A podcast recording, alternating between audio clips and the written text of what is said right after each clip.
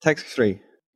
Leaders of the scientific community are acknowledging that a culture of science focused on rewarding eye catching and positive findings may have resulted in major bodies of knowledge that cannot be reproduced. Private sector, academic, and non-profit groups are leading multiple efforts to replicate selected published findings. And so far the results do not make happy reading. Several high-profile endeavors have been unable to reproduce the large majority of peer-reviewed studies that they examined. Meanwhile, the US National Academies is preparing to publish a report on scientific integrity that will flag irreproducibility as a key concern for the research enterprise.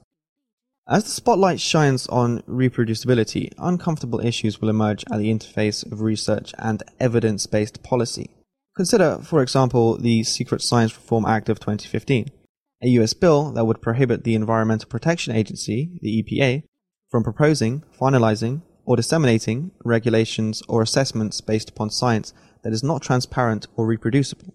Passed in March by the House of Representatives and now awaiting action by the Senate, the bill has been vigorously opposed by many scientific and environmental organizations. They argue, probably correctly, that the bill's intent is to block and even roll back environmental regulations by requiring that all data on which the rules are based be made publicly available for independent replication. One of the main objections is that a lot of the scientific research that informs regulatory decisions is not of the sort that can be replicated.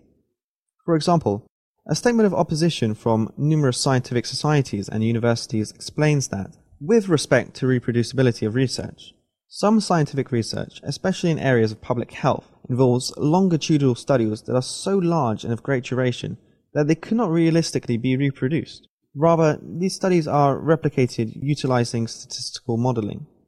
Precisely, replication of the sort that can be done with highly controlled laboratory experiments is indeed often impossible when you are studying the behavior of dynamic, complex systems, for example, at the intersection of human health, the natural environment, and technological risks. But it is hard to see how this amounts to an argument against mandating open access to the data from these studies.